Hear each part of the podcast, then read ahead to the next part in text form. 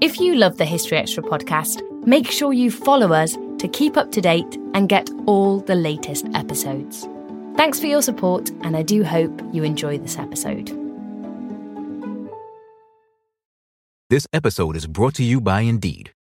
We're driven by the search for better, but when it comes to hiring, the best way to search for a candidate isn't to search at all. Don't search, match with Indeed. Use Indeed for scheduling, screening, and messaging so you can connect with candidates faster. And listeners of this show will get a $75 sponsored job credit to get your jobs more visibility at Indeed.com slash History Extra. Just go to Indeed.com slash History Extra right now and support our show by saying you heard about Indeed on this podcast. Terms and conditions apply. Need to hire? You need Indeed. This episode is brought to you by Visit Williamsburg. In Williamsburg, Virginia, there's never too much of a good thing. Whether you're a foodie, a golfer, a history buff, a shopaholic, an outdoor enthusiast, or a thrill seeker, you'll find what you came for here and more.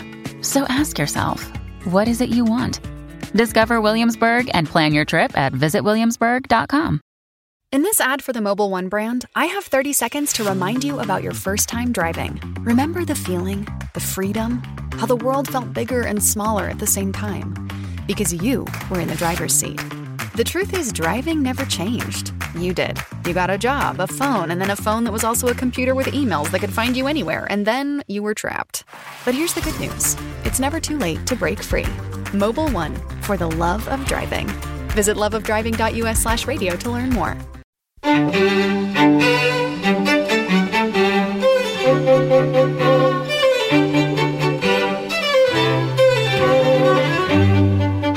And welcome to the History Extra podcast from BBC History Magazine and BBC History Revealed.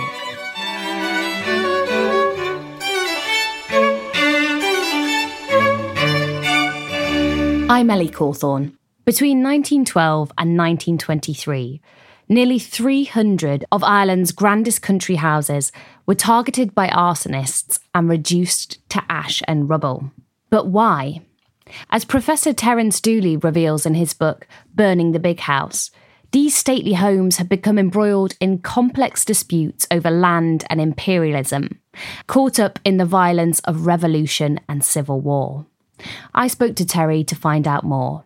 And just to let you know, we had some issues with Terry's end of the recording, so apologies if the sound quality of this episode isn't up to our usual standard. You've been looking at the burning of stately homes in Ireland's revolutionary period in the early 20th century. Just to start us off, how many stately homes are we talking about here? How many big houses were burned in the early 20th century in Ireland? During the what's known as the revolutionary period in, in, in Ireland, Ellie, there were approximately 300 big houses, and that's a term that's rather unique to Ireland, country houses, uh, born between 1920 and 1923. And this is the period of the War of Independence from 1920 to 21, followed by the Civil War from 1922 to 1923. Now, the revolutionary period can be divided up into the War of Independence, 1920 to 21, and the Civil War, 1922 to 23. And in 1921 to 22, houses are burned for various reasons. First of all, because there are rumours that they're going to be commandeered by the British forces, or in fact, they are commandeered by the British forces and used as temporary barracks. So the IRA see them as legitimate targets to be uh, destroyed to prevent this happening. Uh, secondly, because they are the uh, physical symbols of colonialism um, on on the on the landscape, and their owners are supporters of the British establishment, and houses are are, are sometimes burned because uh, their owners are suspected of colluding with um, the, the the British Army or the British forces, or because they are used as counter reprisals, um, and burned in retribution, for example, for the burning of towns and villages and farmhouses and so on by the Crown forces, the Black and Tans, and the auxiliaries. During the Civil War, considerably more houses are burned than were burned during the War of Independence, uh, partly because of the breakdown in law and order, partly because of an escalation in agrarianism. Also, uh, houses are burned in the Civil War because they have been taken over by the anti-treatyites and they're burned then as they evacuate them. Now, there's no discernible military logic to this anti-treatyite strategy, but there's an argument to be made that civil war conditions continue to provide further opportunity for Republicans to rid the countryside of the physical reminders of the colonizer. Finally, houses are burned by anti-treatyites in reprisal for the execution of their comrades. And these houses, uh, many of them are many of them belong to the old landed class or the aristocracy who have become senators in the new Free State government. So they become again targets as, as reprisals. And what's the historical background of all of this that we need to understand in order to make sense of these burnings? Well, first of all, I mean, if context is very is very important, and the title of the book is "Burning the Big House: The Story of the Country House in War and Revolution." Now, war is fairly straightforward. I mean, it refers to the First World War, 1914 to 18, which of course is regarded as a major, major watershed in the history of aristocracies across Europe. Uh, revolution requires a little more unpacking here. As early as 1881, I mean, Lord Dufferin, who was one of the leading aristocrats in the north of Ireland, wrote to a friend of his and he said that Irish landlords had become the victims of a revolution.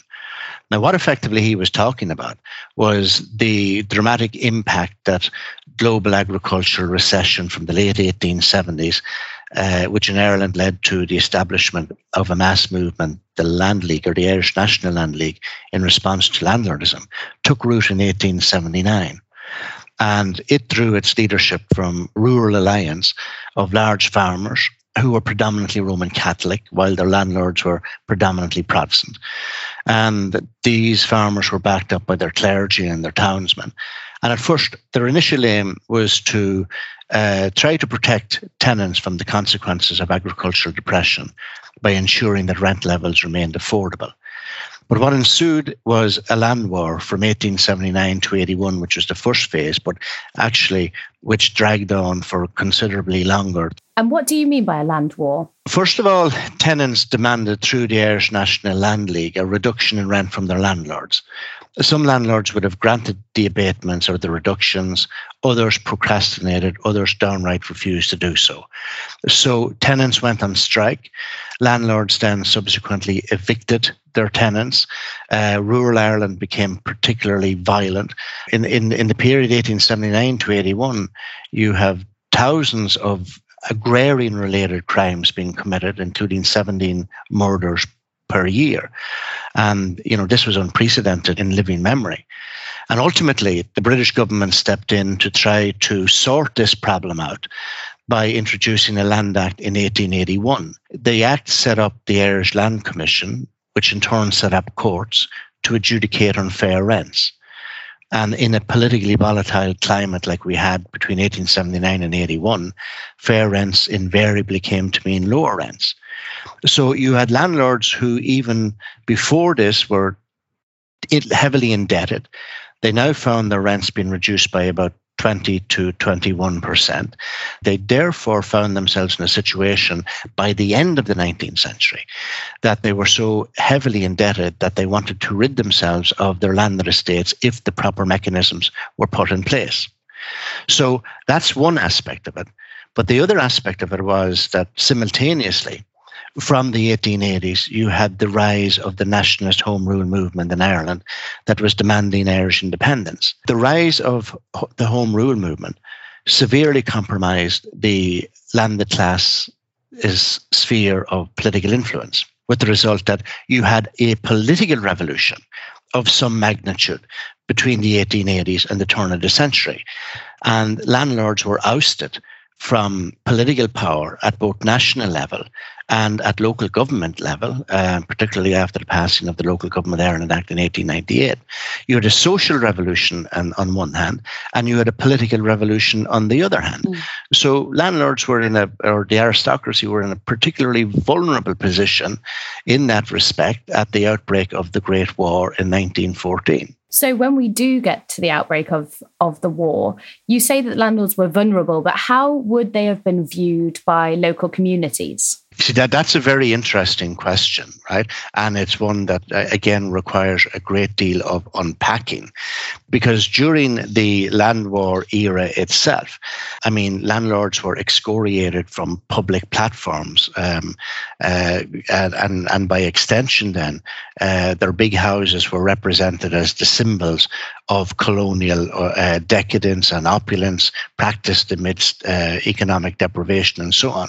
But the other side of it is that, I mean, in many communities, we have to try to, to unearth and understand more clearly the significance, the economic significance of the big house in those communities. I mean, how many landlords actually left Ireland, closed up their houses after the passing of the 1903 Land Act? But nobody has mapped this to date. Um, but the anecdotal evidence, when you look at travelers' reports and memoirs and so on, people passing through various different counties, from Mayo to, to, to County Monaghan, they're talking about houses that have been abandoned and houses that are now derelict and so on. And in 1906, the government produced um, a return of untenanted lands in Ireland that marked out mansions on these lands as well. And it's, it's uh, mapped about 1,600, I think, mansions in existence in Ireland at that time. Now, that suggests that an awful lot of houses had, in fact, been abandoned. Uh, or that they were emptied because in the 19th century there were probably around three and a half thousand or four thousand um, of these houses. But suffice to say, still in very many parishes, towns, villages uh, in Ireland, places like Maynooth or Abbeyleix, Westport, Rockharry, Strokestown, Dunbar, and so on, the bonds between the aristocratic families and the wider local community were far from sundered or dissolved by uh, the land war or the breakup of the estates, because a resident aristocracy continued to be important to the local community. And after they had sold their estates, they had money to invest. Now they didn't they didn't invest in Ireland, which was rather unfortunate, but they did become progressive farmers, many of them. They became supporters of the cooperative movement. They developed new income streams on their domains. So they provided, in other words, extensive local employment. And again, I think you begin to see the evidence of the importance of that during the revolutionary period, when in fact so many houses are not burned and local communities are making representation to uh, the new government to see if something can be done to protect what is essentially their, their livelihoods. So it's a very complex picture.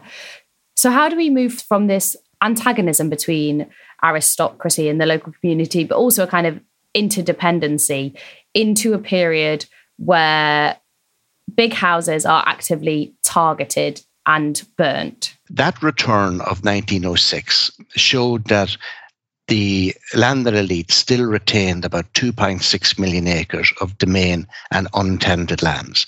Now, they were therefore holding this land at the expense of land hungry smallholders.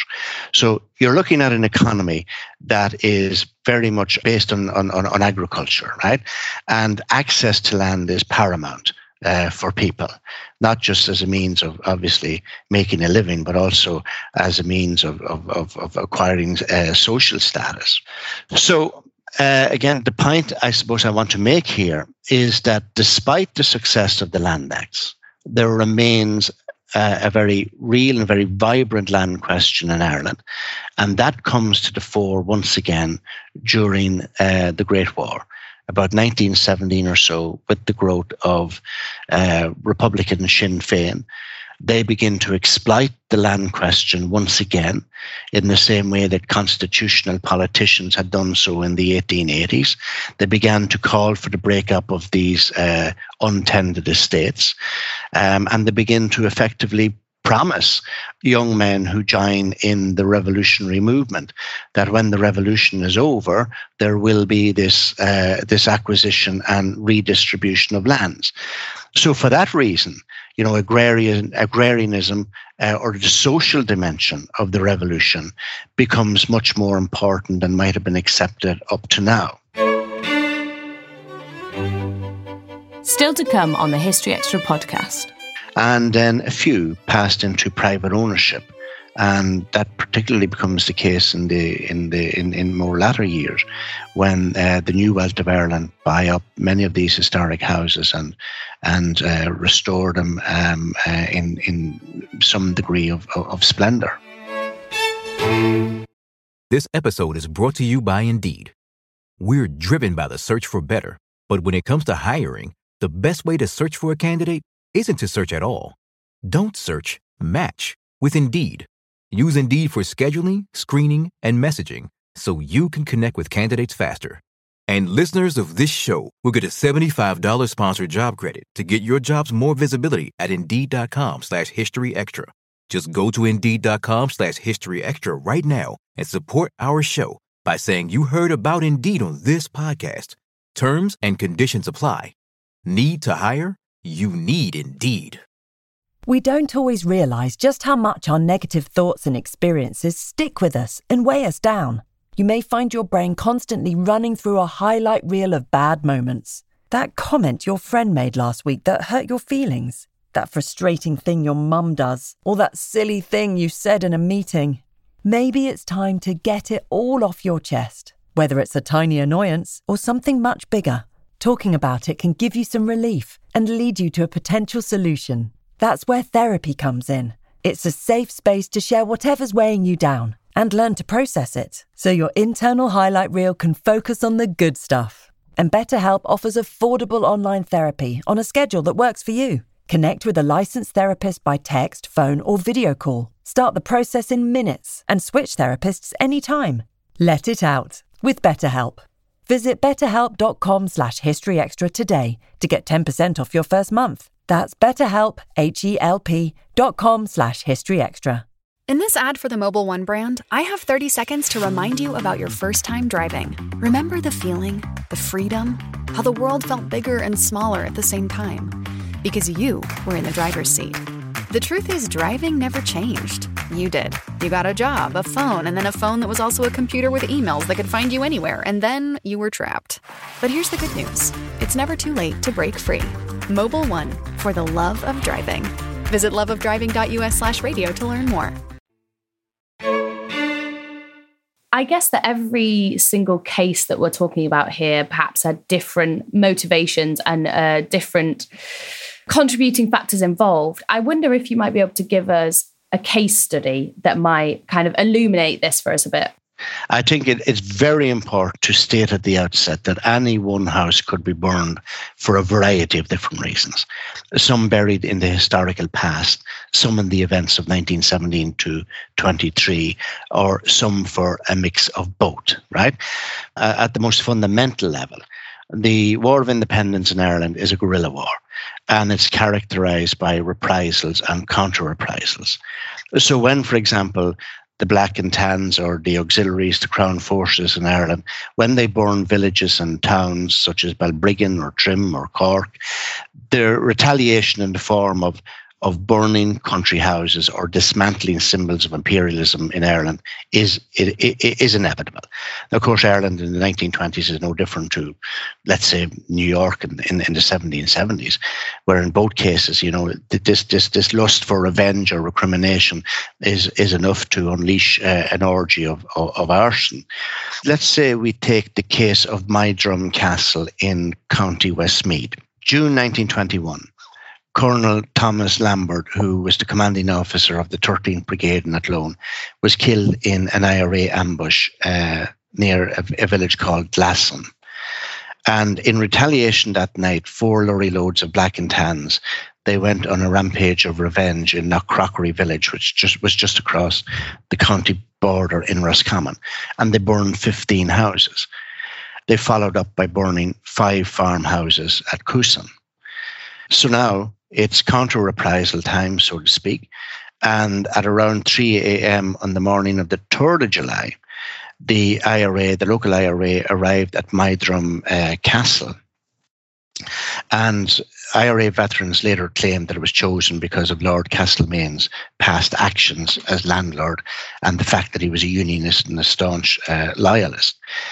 The IRA leader, Thomas Costello, informed Lady Castlemaine on the night that the house was being burned as a counter reprisal for what had happened in Coosan and, and Knockcroghery um, in the nights uh, before that. So, I mean, that would seem to be the most obvious reason. But then we have got to ask ourselves the question I mean, were there also ulterior motives, uh, possibly linked, for example, to local agrarian agitation? And what the IRA leader Thomas Costello didn't mention in his Bureau of Military History witness statement was that he and two of his brothers had been actively involved in agrarian agitation in the lead up to the burning and the burning itself was not the end of the intimidation of Lord Castlemaine and his family. And historian Eugene Dunn has concluded that this was all part of, of an orchestrated campaign of intimidation to force Castlemaine to leave the Athlone area for good. And by that time, Costello, in fact, the IRA leader, had been had been one of those who had managed to get his hands on uh, some of the domain lands. Though it's possible that it seems that he was later ousted by the Free State government. But in 1924, Lord Castlemaine sells his domain and whatever untenanted lands he had left to the Irish Land Commission, which is then divided up amongst the small uneconomic holders in the locality. So, what was quite obviously um, a case of a house being burned as a counter reprisal by the IRA also has this complex backdrop to it that those who were involved were also, you know, agrarian agitators um, and, and, and people who uh, looked towards the redistribution of these lands that landlords had continued to hold on to. And I think that Moydrum is a really interesting case because, as you mentioned there, the lady of the house, Lady Castlemaine, she was warned that her house was going to be burnt and allowed to take a few objects from it, if I'm correct. I'm I'm interested in how these burnings were carried out because they weren't intended to lead to loss of life generally, were they? No, I mean, I, think if anything, what what what marks out uh, the uh, Irish revolutionaries' attitudes towards the aristocracy is the fact that they, they, they practice such restraint. I mean, uh, especially in, in comparison to the revolutionary experience of aristocrats across Europe, uh, from the Russian Revolution in 1917 right up to the, the Romanian experience in the 19, in the 1980s. So there are certainly cases of families who were physically intimidated and physically assaulted, but they're relatively mild in comparison. And generally speaking, what the owners tend to talk about afterwards is that uh, the IRA had behaved rather courteously towards them. I mean, the Earl of Mayo, after his house at Palmerston was burned, he said that the raiders had behaved courteously and they had granted him time to remove some of his more valuable paintings. Sir John Dillon of Lismullen and Meath, he referred to the raiders as courteous arsonists. And again, he said that they'd helped him to remove some of his pictures and plate. Lady Louisa Bagwell of Marlfield said that the raiders offered no personal violence and again allowed family remove personal belongings. And going back to your question with regard to Lady Castlemaine, she i think she was told originally that it had about 15 minutes to clear out whatever they could and she pleaded for more time to remove uh, valuables and she wasn't only granted this um, but the ira leader also uh, allegedly um, allocated 10 men to help her. He later claimed to have heard that, that, that Lady Castlemaine informed the military that the men who burned the castle were gentlemen and that they behaved as such. So, some time, in other words, is given for these families to remove some of their valuables and their contents. Of course, in the in the in the scurry then which which ensues, it's very difficult for them to decide what's going to be saved and what's not going to be saved.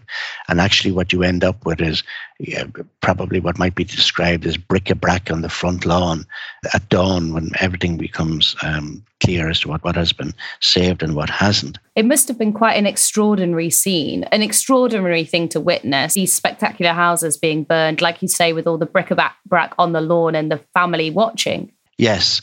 Um, and I mean, the attacks themselves were, were hardly sporadic. I mean, there had to be some planning involved. In the case of Moydrum, the raiders knew, for example, that Lord Castlemaine wasn't going to be present on the night because of inside information from the main workers who were related to the local IRA. So when they arrive, when the gang of uh, men arrive, they have with them uh, gallons of, of paraffin oil. Uh, they have sledges with them in case they need to break in the front door or, for that matter, gain access any, anywhere else. When they do get in, um, they tell Lady Castlemaine why they're there. The uh, raiders then will have gone from room to room, piling the furniture into the center of the rooms, dousing it then in paraffin. They broke the windows, they took slates off the roof in order to fan the flames. So what you had then was usually a raging inferno within minutes. Now, the estate firefighting equipment was useless, um, and anything else that was better was too far away to make it there in time to be, of, again, of, of, of any use. If if we were to think about this from purely an architectural or an art history perspective, what would some of the greatest losses in this period be? Uh, probably uh, one of the, the, the most outstanding losses would be Summerhill in County in County Meath. Now this was um, probably one of the largest houses built in Ireland. It was about 300 feet long, I think. Definitely one of Ireland's grandest houses, built in the early 1730s in the manner of the Renaissance palaces in, in, in Rome, which was a treatment that was very unusual in Ireland. And that was burned on the 4th of February 1921 because a rumour went around that the Crown forces were going to occupy it, commandeer it, and occupy it as a barracks. And the local IRA decided that that couldn't happen. It commanded a very strategic position, located on high ground, uh, commanding one of the one of the routes to the west. So that definitely um, a house that was described as having been reduced to a mass of blacking ruins would have been a significant loss. So would Mitchelstown Castle in Cork, which was burned during the Civil War by anti-treatyites who had occupied it, and as they were leaving, decided to actually um, uh, destroy it. And again, this would have been the largest neo-Gothic castle in, in the country. Then within the houses themselves, I mean, I mean, this again is, is something that requires a great deal more attention, because first of all, it should be said that many of the houses had been emptied of their contents before they were burned because uh, owners uh, suspected or feared what was going to actually happen. But there's no question that, as well as that, you know, valuable works of art were destroyed. Great collections of, of silver were destroyed. Uh, great collections of, of, of Irish furniture were destroyed. Um, not to mention, of course, the magnificent uh, interior embellishments, the, the, stucco work and, and, and, and, and, every, and everything else. So we'll never truly, I, I believe, know what exactly was lost. And part of the reason for that, of course, is the owners kept very poor inventories. You mentioned earlier that after Moydrum Castle was burned, the Castlemaines essentially shut up shop not long after and left Ireland. Was that quite a common thing for the owners of these burned and ruined properties? Or did many people attempt to rebuild um, their houses or stay in Ireland? Yes, uh, I mean, again, it's it's a mix of both, um, but uh, I, I, think it's safe to say that the majority of them did not come back um, to Ireland and, and rebuild their houses. Now, part of the reason for that is the compensation that was available to them. So, first of all, owners were unable to claim on their insurance policies because they were not covered against riot and civil commotion. Secondly, the level of compensation that was paid to them as opposed to the original claims made. Um, there, there, was no comparison. I mean, they probably received roughly speaking, 20 to 25% in compensation on what they claimed. Um, and that's particularly true in the case of the houses that were burned during the War of Independence. Because both governments, you know, realizing the extent of the claims that were going to be submitted. So remember, it's not just big houses. I mean, you you know, towns, villages, farmhouses. You have injuries to people, injuries to cattle. I mean, you've tens of thousands of applications for uh, compensation. So they're never going to get as much as would allow them, obviously, to rebuild the house either in its original grandeur or, of course, then thereafter then to to um, to furnish it and, and, and so on. So a lot of them, therefore, didn't rebuild. Now, in relation to compensation that was paid under the Free State Compensation Act or the Property Compensation Act passed in 1923, there was a, a stipulation that compensation would be payable only upon the fulfillment of certain conditions that the court might impose. And these were either the court might impose that the house would be wholly built on the original site or it would be partially reinstated, right? So you do have uh, owners such as Sir Thomas Esmonde at Ballynastragh, you have Lord Dunalley at uh, Kilboy, and they rebuild their houses uh, based on the compensation that they that they receive. But you have quite a few also who take the other option and they take reduced compensation, but they rebuild elsewhere. So Cork County Council, for example, demanded that the compensation that was to be paid to Lady Ardilaun for the burning of Macroom Castle had to be expended on the erection of dwelling houses suitable to the requirement of the people of the, uh, the local town. Charles Warden of Derryquin in Kerry, he sold his compensation decree to Dublin County Council, which you could do, uh, for them to build 26 houses on Griffith Avenue. And J.M. Wilson from Currygrane in Longford, he claimed 59,000 for the burning of Currygrane, but he was awarded only 12,000. So instead, what he did was he built several villas in, uh, in, in Laoghaire.